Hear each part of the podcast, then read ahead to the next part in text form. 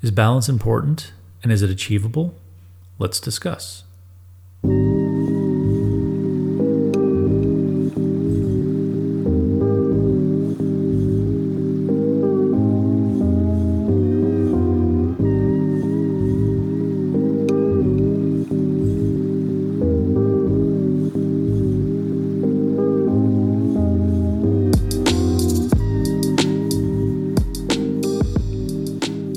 Welcome back to The Honesty Podcast, where we center around one theme, honesty. My name is Jordan Lyft. Balance. In a world full of chaos, can it really be a thing in our lives? Should we try to find balance or just learn to mitigate that chaos? Well, today I'm going to tell you what my version of balance looks like and why I think we can achieve it and we can also sustain it. With some work and, of course, some honesty. Some people love chaos. They they thrive in high-pressure situations. It's like something inside of them clicks and they kick it into high gear. And they love it. Adrenaline junkies.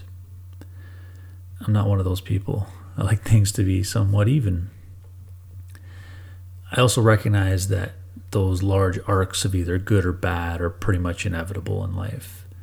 So knowing that, my idea of balance isn't some zen state where everything just flows and nothing ever feels off. Um, I'd say that even striving for balance requires a sense of realism to, to even want to achieve balance. We're not trying to fool ourselves here. You know, remember this this podcast is about honesty, so that's what we're that's what we want to be here. So you'll have to first decide what group you fall into. Are you an adrenaline junkie?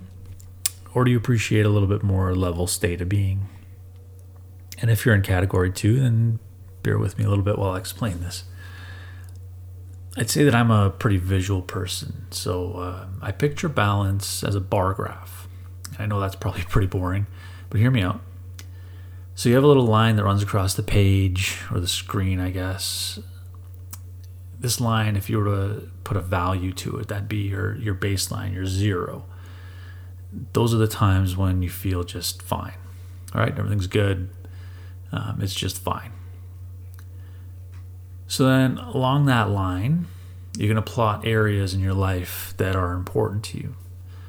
You know, health, relationships, money, your career maybe, your friends and family, your me time, your skills or your personal development, whatever that looks like to you. So let's also say, just like any really cool bar graph, there's a scale of values. In this scale, we'll use plus and minus ten for the sake of this example. So you got your areas figured out. Now you need to think about what your value, what values they should have, right? And this is where the honesty comes into play. Because if you lie to yourself here, things can look a lot better than they actually are. But don't worry, I'm not going to see your graph. I mean, nobody needs to see your graph except for you. You don't need to share this with anyone. So you get each one of your areas, and each one of your areas gets a value of plus or minus.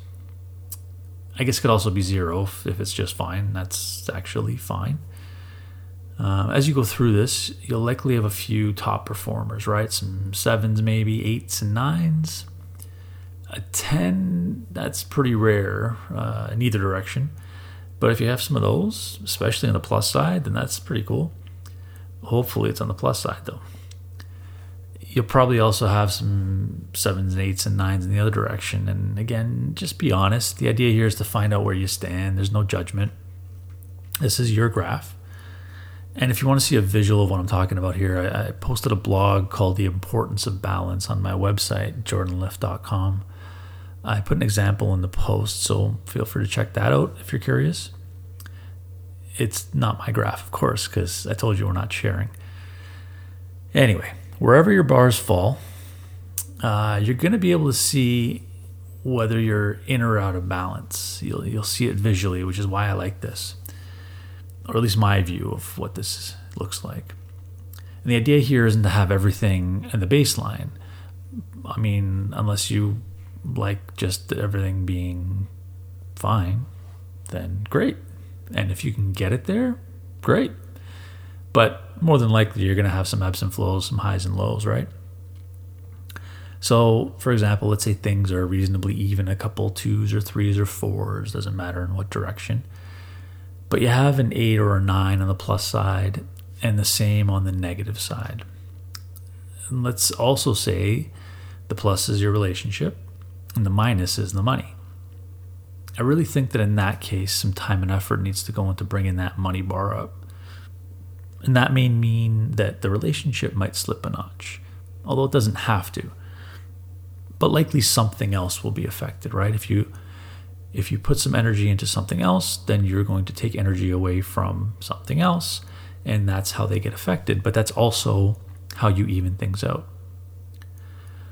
So either way, what, what this exercise does for me personally is it puts things into perspective.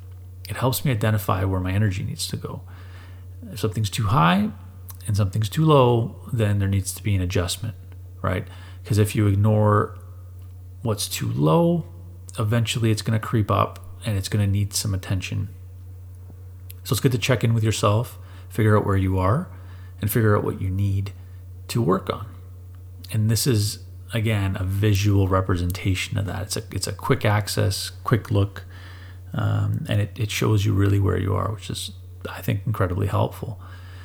And again, it's my only my personal take on it, but if you're a visual person and you care about balancing your life, this may be helpful. And if you like bar graphs, well, then you should be all over this. When we take a step back from the chaos that is life and allow ourselves some space to check in and see where we're at, we're showing ourselves compassion. So often we're just stuck in the day-to-day, spinning our wheels, and we're often unsure of why we feel off. You know, another visual favorite of mine is uh, to equate things to buildings or to structures. If there's too much weight on one side, that building's coming down. So when we're overcompensating, that's causing stress on the other areas. If, for example, our relationships are struggling, or our relationship is struggling, maybe we're going all in at work to distract from what's happening at home, but that isn't going to solve anything. Maybe work's the problem.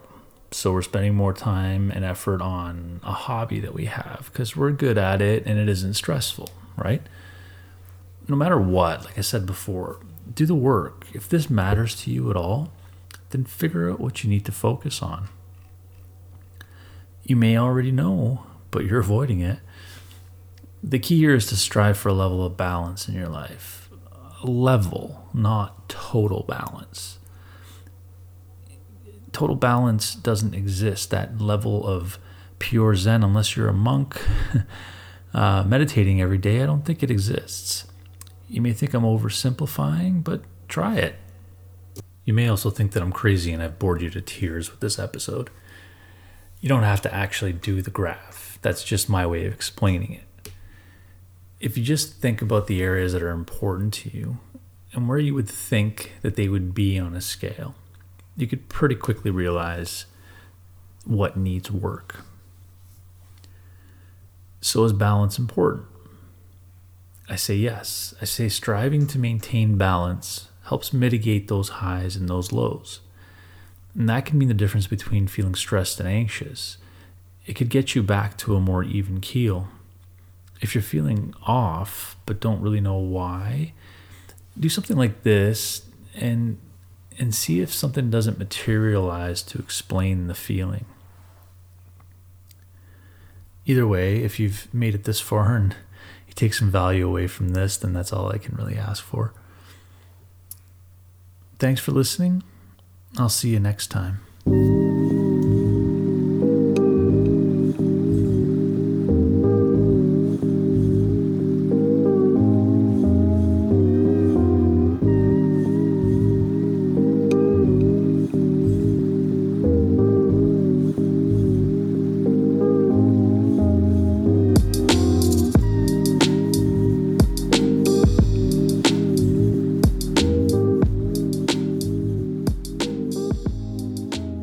Thank you for listening. Please like, follow, and subscribe if you feel like it. Also visit Jordan Lyft dot com where I'll have some cool stuff for you to scroll through. Until next time, I honestly appreciate you.